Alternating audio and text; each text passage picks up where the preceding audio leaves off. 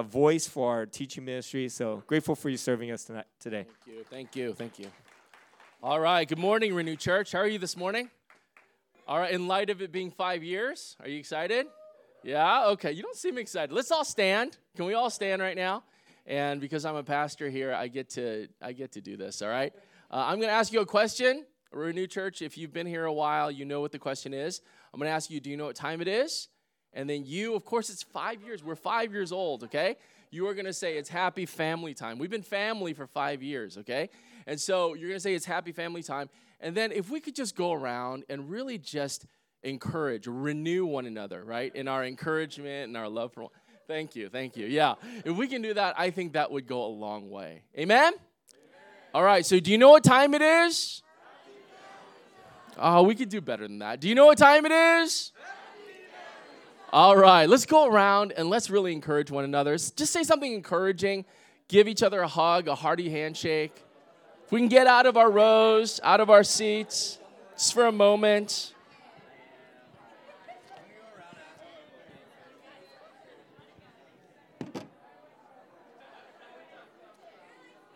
All right, if we could come back to our seats, it's always good to share.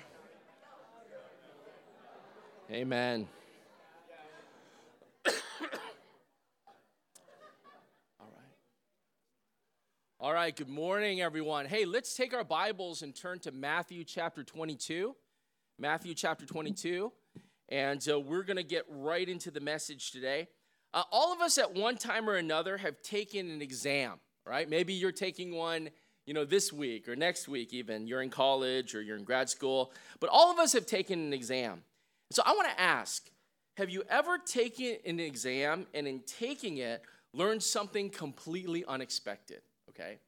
If you've ever taken an exam, have you ever taken one and learned something completely unexpected? And I don't mean knowing the facts of the exam, but maybe you learned something new. Or maybe you learned something about yourself. Or maybe you learned a life lesson. I don't know if you're a teacher, but in teaching somebody, maybe the student taught you something that was totally appropriate, something totally, you know, mind-boggling, something about yourself, maybe a life lesson. Um, I wanted to share with you, um, and I've probably shared this too much, but in college, my one passion was taekwondo, okay, and that's Korean martial arts. Have I ever told you that I used to do that? All right, I talk about it all the time. Those were my glory years. And I, I was very good at it, okay? Did I tell you that before? Okay. And so I was really good at fighting and sparring and doing all that. And I was so good that I would actually really, I was driven to, to be better. And I would go to tournaments throughout the South, okay? And I would enter mixed martial art type of tournaments. You, you remember the 80s Karate Kid kind of thing? You know, I would go to those kind of tournaments. And I would go all throughout the South, and I would come back always with a trophy. You know, I, I would because I was pretty good, okay? And I became so passionate about it because we're always passionate about the thing that we're really good at. Uh, that I decided, you know what, I am going to really take it to another level. I'm going to uh, find an Olympic Taekwondo coach, okay? Now, I didn't know if you knew this, but Taekwondo is in the Olympics. It started in 1988 and it gained a following, and it's really, really pretty intense. It's pretty awesome. Olympic style taekwondo, you wear the, the helmets, you wear the chest protectors, and it's not uncommon to knock people out. And it's so fun when you knock somebody out. And I love doing that kind of stuff. And so I wanted to find a great instructor. So I found a well known instructor for Olympic Taekwondo. His name was Master Yoon. And I can recall going into his office, and I told him, and at the time I was a blue belt, which is a higher belt. You can fight red belts, black belts, you can do all that stuff. So I was a blue belt. And I came in and I said, I want him to be my teacher. And never forget this. He's, he's a little bit like Mr. Miyagi, a little bit, little bit like that. And so he, he would tell me, Oh, he goes, I don't know you're a, you're a blue belt. And I said, Well, I have a blue belt right here, right? And I have my certification. He goes, No, no, no, no. I do not know you're a blue belt. He said, This Saturday is belt testing, okay? I want you to come and I want you to just go through the testing and I will decide, right, what belts you, you, that you need. And that, that put a lot of stress on me, right? But I was very confident. I thought, oh, that's kind of cool. And so I actually was excited. He said, but come wearing white belt, okay? Because I do not know if you are blue belt, you wear white belt. So I remember that Saturday I came, okay? and I was wearing a white belt. I hadn't worn a white belt in so long, and I thought it was so weird coming in. And I hung out with the other white belts, okay? And if you know anything about belt testing and you know about the white belts, on exam days, the white belts are the most nervous, okay? Because they've never done it. I've done it for years, but they've never done it before. And so they're nervous. They only know one form, a basic form. They only have one kick that they know. It's that, you know, front kick. They don't even do that very well, okay? And suddenly, being around white belts, I felt supremely confident, right? As a matter of fact, I decided to condescend to help the white belts because they don't know that I'm an undercover blue belt, right? That I'm a champion and everything. And so I started to help them, right? And I befriended a white belt named Mario, who's uh, he's a Pacific. He looked like a Pacific Islander, big, 200 pound guy. Uh, he was. Uh, uh, I don't know, maybe Samoan, maybe Tongan, but he was a big guy and he was a really nice guy. But he was nervous, like every other white belt, because he only knew that one kick, right? That front kick. And I remember, you know, uh, I was helping him with his form, helping him. Well, finally, the time came for the white belts to spar, and this is what I was excited about, because Master Yun was going to watch me, right? And he was going to decide what belt, right? If I get a green belt, if I get a purple, if I get a blue belt, and I was really like I didn't want to go revert back, right? I wanted to get a blue belt, or maybe he'd give me higher. Seeing how awesome I was, maybe he'd give me a red belt or a black belt. And so I remember uh, I was paired with Mario, you know, and here we are, and they say, you know, chariot, hyungye, you know, and they say shijak, which means start, right? And the minute they did that, I was not looking at Mario. I was looking at the back. Master Yun was sitting there with his arms folded, and he had other black belts, and I was like, I need to impress him, right? So right away, I, I start, I don't even put my hands up. I put them, and Olympic Taekwondo guys, the really good guys, always put their hands on their sides, okay? They don't even put their hands up. They're so awesome, right? So I would do that. I would switch back and forth like one of those awesome guys. And the minute they said start, I did as many aerial kicks as I could. I did jump, spin, hook kicks, jump, spin, heel kicks. I did, you know, uh, a jump, uh, uh, uh, uh cock kicks. I did axe kick, everything that a black belt would do. I started to do. And I would come this close to the guy's face. I wouldn't even hit him. He had all this stuff on. But I wanted to show how precise I was. I wasn't even thinking about him, right? I was looking in the back saying, oh, maybe I'll get a black belt, right? And as I was doing this, Mario, he's just getting nervous because, you know, the, the feet are coming at him, but not hitting him and stuff. And so this big Samoan guy, he decides, I'm to kick, okay? And he only knows that one kick, but he doesn't even snap his foot. I don't remember what happened, but when I did my aerial kick and came down, he decided to do that front kick. He didn't even snap his foot. He just like a tree trunk, just, just wham, right between my legs, right? And I, I know, I know. And, and I remember flying up in the air, and I remember coming down, and it was the worst pain I'd ever felt. It was excruciating pain. And I started to realize something.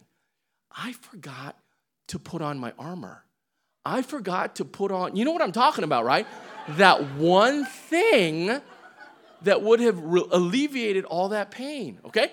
I had worn my, my uh, helmet, I'd worn my chest protector, I'd worn my shade, everything to protect me, but that one piece, right, that I was supposed to, as an upper belt, know to wear, but did I forget or was I too cocky? Which was probably both, right?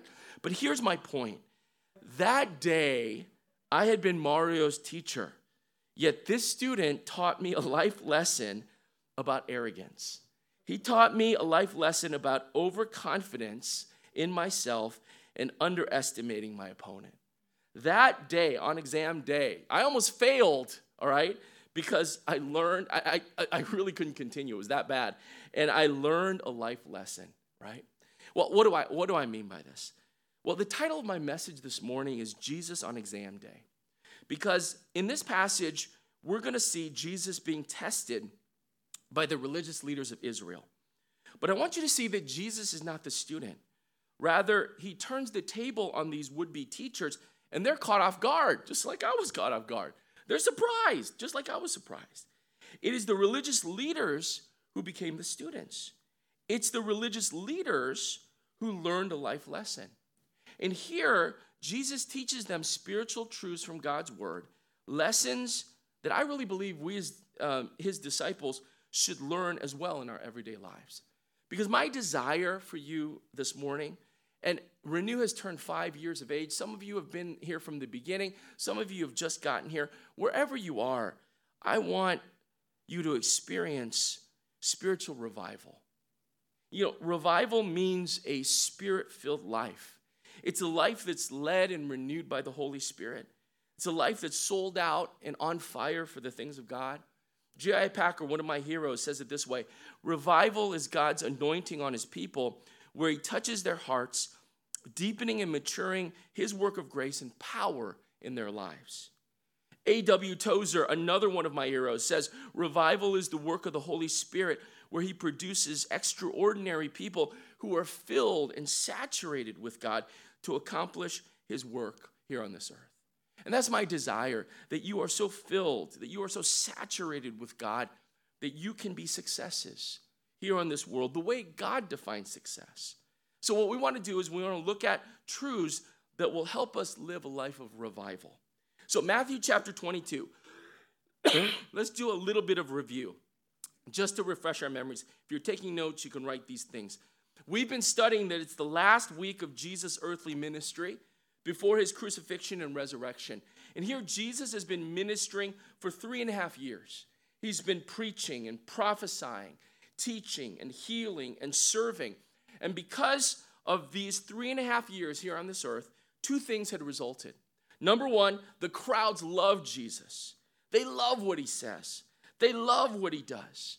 In Matthew chapter 21, the previous chapter, when Jesus enters Jerusalem, the crowds yell, Hosanna to the Son of David. They go wild. They throw palm branches in front of him. Why? Because they believe he's the Messiah. They want to follow him. But on the other end of the spectrum, the crowds love him, but the religious leaders hate Jesus. They hate him because he doesn't support their systems. He provokes their rituals and traditions. He pushes back on the things that they want to that they want to uh, incorporate. He warns the crowds. Uh, Pastor Wilson has done a great job the past couple weeks uh, talking about the parable of the evil tenants. We know that it's about them, and also the parable of the evil servant. We know it's about them, disobedient, negligent, you know, uh, not wanting to follow the ways or the things of God. And so this infuriates the religious leaders. They are motivated to, rela- to erase Jesus is a threat. They want to arrest him and kill him. But the crowds hail Jesus as Messiah, and so they fear the crowd's reaction. So here's what they do they devise a plan to trap him. They test him with a series of three questions designed to catch him in his words. So their exam is de- designed to fail Jesus epically fail. And here we see the first one. Can we look at it? The first exam. We look at it, it's on politics. This is the political question. Let's look in verse 15. Then the Pharisees went out and laid plans to trap him in his words, and they sent their disciples to him along with the Herodians.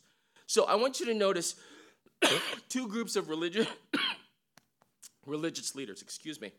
The first are the Pharisees. We've studied them. They are the most popular of the religious leaders in Israel. The Pharisees were the Bible teachers in the synagogues, right? They were the ones that were with the people all the time. They were kind of the model of what it meant to be a leader. They were strict, they were legalistic. We've studied this already because the Pharisees saw themselves as the epitome of the righteous, faithful people of God. And they despised Roman rule. They thought that uh, the pagan nation a pagan nation exercising pagan laws over God's people was just disgusting, right? It made their stomachs turn. And so, thank you so much. And so they dreamed of a theological, theocratic, uh, political uh, rule by the Messiah. On the other hand, we see the Herodians, okay? And they were named for their support of Herod and the Roman government. You see, the Herodians were the leaders that had hitched themselves to the prevailing powers, and so they were awarded wealth and influence and power. And so the Herodians enthusiastically supported King Herod and worked to further the political regime and success of Rome for their self interest. So I want you to note something. Both these groups, the Bible says, came together. These groups were natural enemies, they were natural opponents. They had absolutely opposing ideologies. You couldn't even get them in the same room together, yet they were working together to destroy Jesus. This emphasizes the hatred that they have. They would unite together against Jesus, their common enemy. Verse 16. And they said, Teacher, we know that you are a man of integrity and that you teach the way of God in accordance with the truth. You aren't swayed by men because you pay no, no attention to who they are. They're buttering him up, right? And let me say it this way the teachers watched game tape on Jesus, if I can use a sports cliche, right? Jesus wasn't like any other rabbi. Jesus, like all the other like uh, all the other rabbis, didn't quote someone else. All the rabbis quoted other people, their traditions, their their famous men. But yet Jesus, the Bible says, spoke by his own authority. As a matter of fact, we studied that before. The crowds were amazed because Jesus spoke with his authority, right? And so Jesus didn't quote Rabbi Hillel or Rabbi Shammai or Rabbi Akiba. No, he wouldn't even refer to the Mishnah. When you asked Jesus a question, he declared it with his own authority. And so here, the, the religious leaders realized that if they could trick Jesus into saying something by his own authority, maybe something unpopular or inappropriate or blasphemous or seditious, he would put his stamp of authority and they could destroy him. None of the traditions, none of the teachers would be on his side, and they could isolate him all alone. And so this is what they do. Verse 17, let's look at it. They say, Tell us then, what is your opinion? Is it right to pay taxes to Caesar or not? This was an absolutely loaded question. This tax was referring to the poll tax, okay? P O L L, not P O L E, okay? Poll tax. In 6 AD, Rome instituted a census, right? Caesar Augustus did this to everyone in the empire. If you've heard the, the Christmas story or you know the Nativity, you know that this is true, right?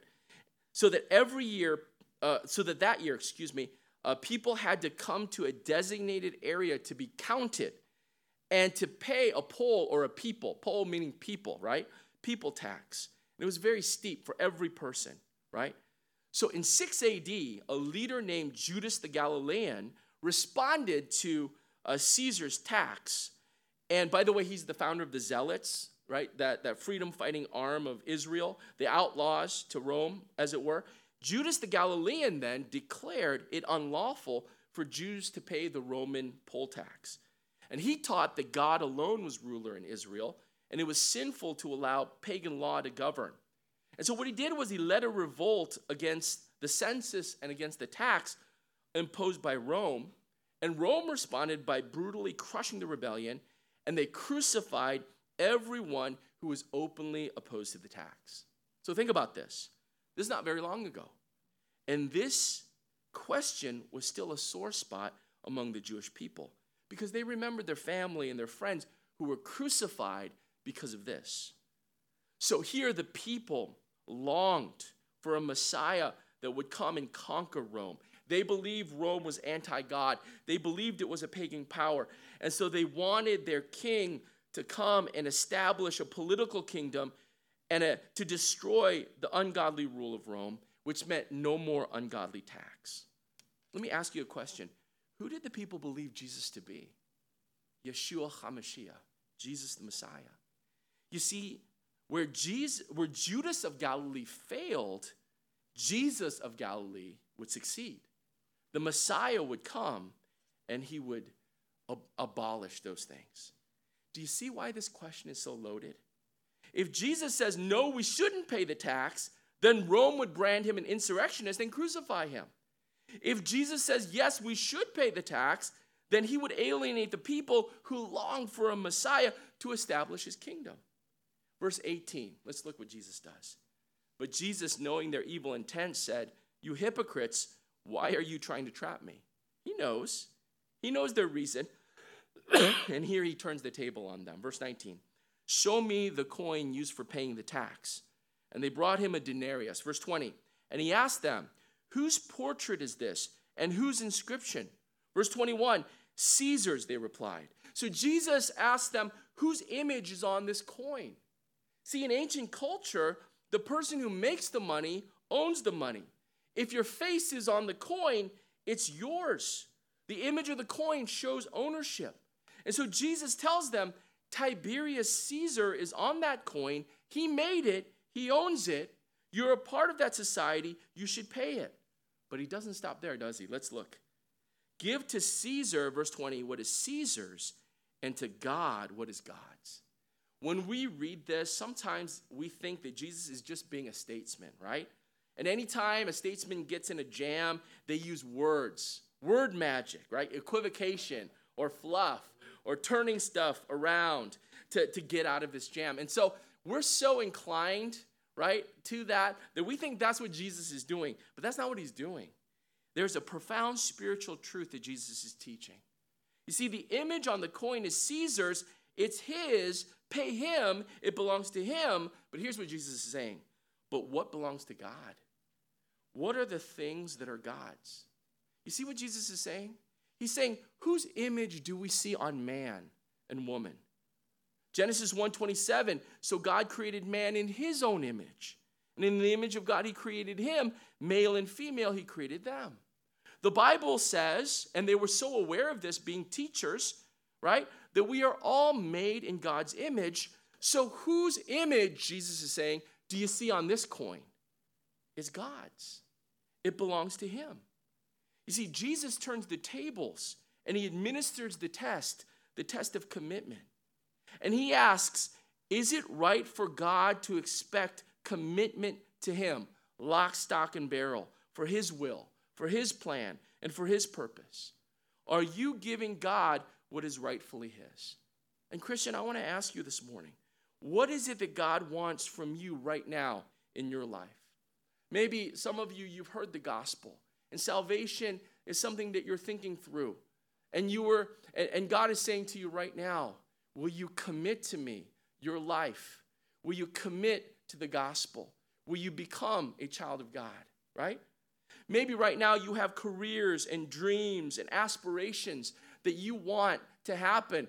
And you feel like, oh, if I commit to God, God's to just, you know, totally ruin it, totally destroy it, right? He's to make me some missionary in Mongolia and I'll be sad, right? And God is telling you, what is it that you, will you uh, commit to me, lock, stock, and barrel, even your careers, dreams, and aspirations? Maybe there's a past sin that you cannot uh, let go of.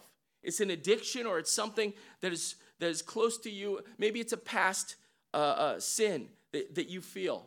And you, you and, and, and Pastor Wilson has been, you know, had shared this in his sermon. It's kind of a closet, you know, where you'll give Jesus everything else, but that closet, oh man, you know, it's yours. Or maybe it's a present uh, pain that, that you're feeling right now that you haven't forgiven. It's a bitterness that you, that you hold on to, a resentment that you will not let go of. And Jesus wants that in your life. You see, what is that thing?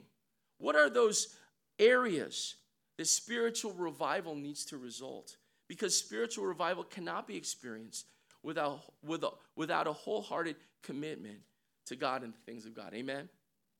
You know, it's interesting that both the Pharisees and the Herodians, although they had completely different ideologies, both believed one fundamental thing that revival would happen through political means. And some of us, we bought into that as well, right? We live in our culture, our culture is a culture of activism. And so we believe as Christians, if we just were more active in uh, causes and in, in, certain things, I'm not saying those things are wrong, but we put all of our lock, stock, and barrel on those things. And we need to understand that political activism has never brought true transformation. World peace has never come and will never come through political policies. Moral change won't happen through political programs. A perfect society won't happen through man's maneuverings. Here, Jesus, as he, uh, as he speaks to the religious leaders, says that the only way revival can occur, the only way that God has instituted is, is when we surrender our lives to God and his kingdom. Isn't that the gospel? Amen. Let's look at the, the second exam. The second exam is on theology. It's a theological question, if you're taking notes. Verse 23 that same day, the Pharisees who were there uh, who says that there is no resurrection, came to him with a question. Here, let's look at the third group, the Sadducees. These were the privileged class of leaders. They were the priestly class. Most all of them were, fair, uh, were Sadducees because they controlled the temple. And we've studied and will study people like Annas and Caiaphas, right? These were the Sadducees. If the Pharisees were the fundamentalists of their time, the Sadducees were the liberals of their time. They were the learned intellectuals. They uh, believed that only Torah, the first five books of Moses, was God's word because they thought the other stuff was, was just ridiculous, right? And, and they held to that. And because of that, they didn't believe in the resurrection or in the rest of the Bible as authoritative. They didn't believe in an idea like the resurrection. It was ridiculous to them. That was a later addition that, that they came up with. And so they come up with a convoluted story to discredit Jesus. Let's look in verse 24. And they said, Teacher, Moses told us that if a man dies without having children, his brother must marry the widow and have children for him. Now there were seven brothers among us. The first one married and died, and since he had no children, he left his wife to his brother. And the same thing happened to the second and the third brother, right down to the seventh. Finally, the woman died. Now, then, at the resurrection, whose wife will she be of the seven, since all of them were married to her? That kind of sounds like a bunch of ivory tower mumbo jumbo, doesn't it? It's so convoluted, right? But they ask this question because they want Jesus to stumble at it. Hey, can I share with you? I'm going to give you a confession.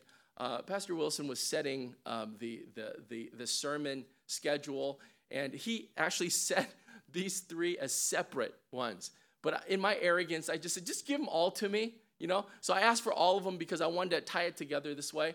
And so I really agonized over because I didn't have the time, I didn't have enough time, and so I was going crazy trying to put this together. So all that to say that I'm not going to explain this, okay? All right? Sorry, I'm not going to explain it because I was, you know, overconfident. That's my sin. That's my problem, okay? And so we're, we were supposed to do this. So I feel bad. So I can't teach all the intricacies of this question, but we're going to look at one angle of this exam, okay? One angle, and that's it. Verse 29, let's look at it. And Jesus replied, You are in error because you don't know the scriptures or the power of God. At the resurrection, people will neither marry or be given in marriage. They will not be like the angels in heaven. But about the resurrection of the dead, have you not read what God said to you? I am the God of Abraham, the God of Isaac, the God of Jacob. He is not the God of the dead, but of the living. So Jesus expertly uses the Torah to teach the resurrection that they question him on. And here's my what, what I want to look at. Okay, sorry, I, I can't go into it in detail. My desire is to look at that one angle of this exam. And here is where Jesus teaches a profound spiritual truth. Verse 29.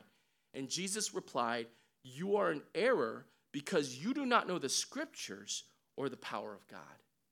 What were the Pharisees? What was the Pharisees' problem? Well, Jesus says they don't know the word of God. But how can you say this? They were the PhDs of Israel's leadership. They were the specialists. They studied in fellowships. They meticulously studied the Bible. That's what they did. So, why did Jesus say you don't know the scriptures? The word know here has the idea of submission. It has the idea of submission. Okay, I'm going to ask for a show of hands. How many of here of you here, this is church, right? How many of you here believe the Bible is absolute truth? Would you raise your hand? Okay, I won't judge you if you don't, but yeah, yeah, I'm, I'm pretty sure everybody's going to raise their hand, right? Because the Bible says that it's absolute truth. All God, all scripture is God breathed, right? It's effective because it's uh, it's absolute truth. Now, I'm not going to ask you to uh, uh, lift up your hands for this, but I want you to think about this. Those of you that said that you believe Bible, the Bible is absolute truth, how many of you live out the Bible as your absolute authority? Oh, see, there's a difference. There's a difference between acknowledging the Bible as absolute truth and living it out as the absolute authority of your life. And that's the intention of the Word of God that it is the absolute authority, it's the authority by which you filter all other things. The Sadducees may know a lot about God's Word, but Jesus is saying that they have never submitted themselves to its authority in their lives. I have a MacBook. How many of you have a MacBook? Raise your hand. How many of you are proud MacBook owners? Okay, great. Great. I have a MacBook. I'm so technologically illiterate. Those of you that know me, you know this. But on my MacBook, I have a trash icon, okay? And when I get spam or junk mail or emails that I don't like, I send it to the trash. Yeah, and it makes that sound, and I love it. It is therapeutic for me. Like I get a I get a scam email, and man, I want to so and it just oh, it feels so good to get rid of it, right? I love that sound, right? I have an iPhone. How many of you have an iPhone? Your pride iPhone. Okay, great, great, right? You have that same trash icon on your iPhone. And so when somebody sends you a text you don't like, when Wilson sends me a text about something I need to do, you know, I get rid of it, right? I'm just joking, I don't. But I get rid of like, you know, things that I don't want, texts or different things. I totally do that. That is what the Sadducees did with the Word of God. They know God's Word. It was something that God had given them. It was email, it was text, but it was something that, but if it was something they didn't like or they didn't want to deal with, if it seemed too anti intellectual, like the resurrection, you know, if it seemed unpalatable, like the judgment of God, something that no, you know, civilized person would hold to, throw it in the trash. They refused to deal with it in their lives. And what does Jesus say? What does Jesus say because they don't know God's word? Verse 29 You do not know the scriptures or the power of God. You see, scriptures equals the power of God. You cannot see the power of God if you're not in submission to the word of God. And so, how many of us were practical Sadducees? How many of us? We know that God is sickened by apathy and lukewarmness. Revelation says it. But we have not submitted to actually living disciplined Christian life, focusing on spiritual growth. We're not striving to be holy. We still look, live like baby Christians, Hebrews says, where we're tossed to and fro by every wind of doctrine. We're still a spiritual infant requiring milk and not the meat of God's word. The Bible says that we, uh, we know that our bodies are the temple of the Holy Spirit, but still we have not submitted to forsaking addictions like pornography or drunkenness or abusing our bodies because we know it, but we haven't submitted to its absolute authority.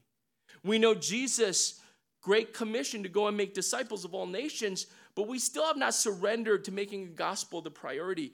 And this church is so big on programs, on different things that can get you to really apply this to your life, but you don't do it because you're still living a selfish, self focused life and you're not serving, you're not sharing, you're not discipling.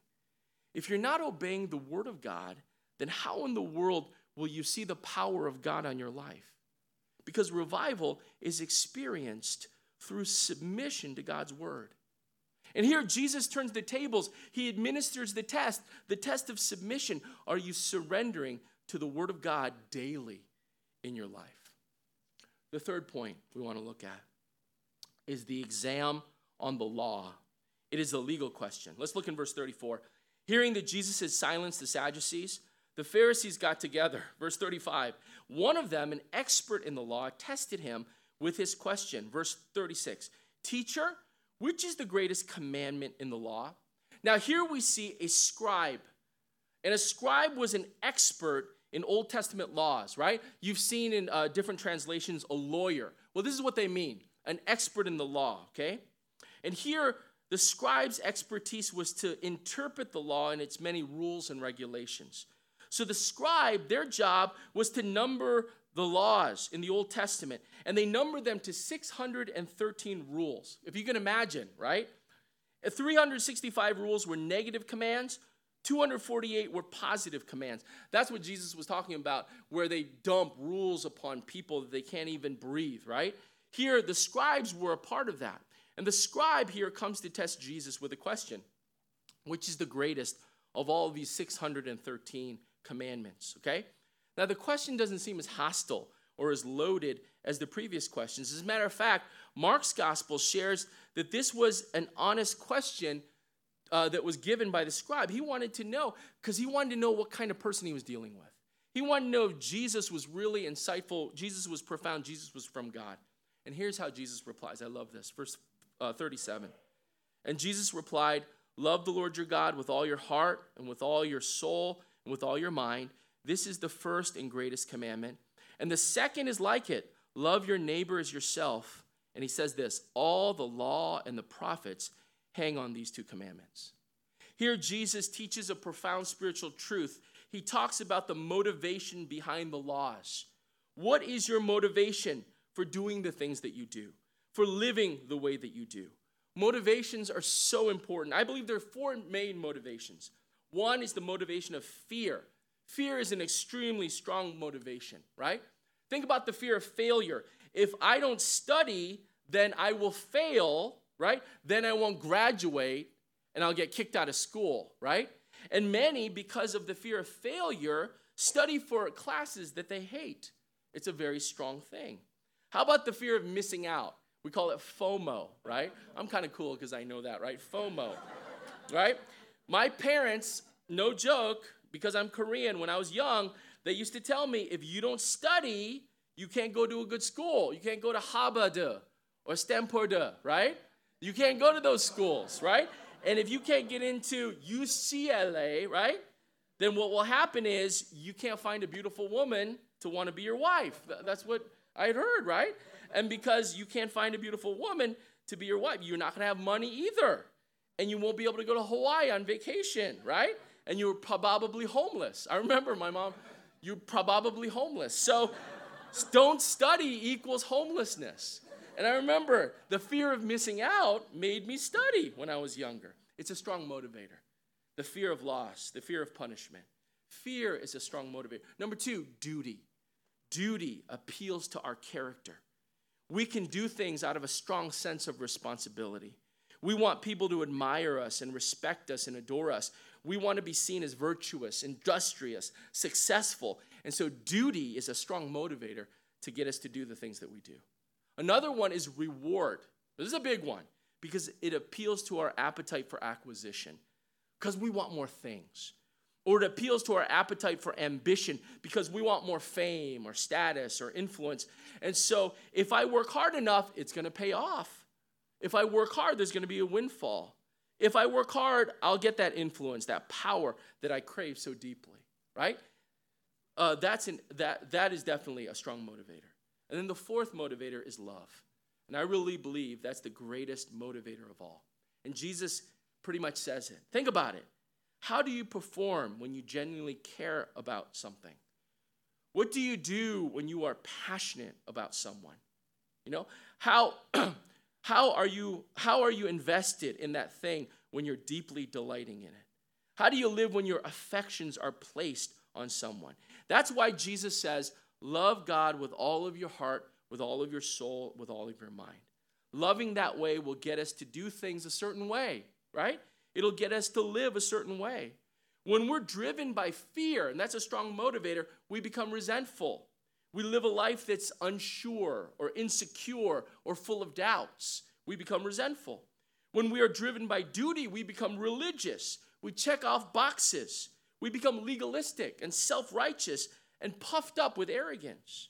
When we're driven by rewards, we become reactionary. We respond to God how He responds to us. We respond to people and how they treat us. We become transactional in the things that we do, right?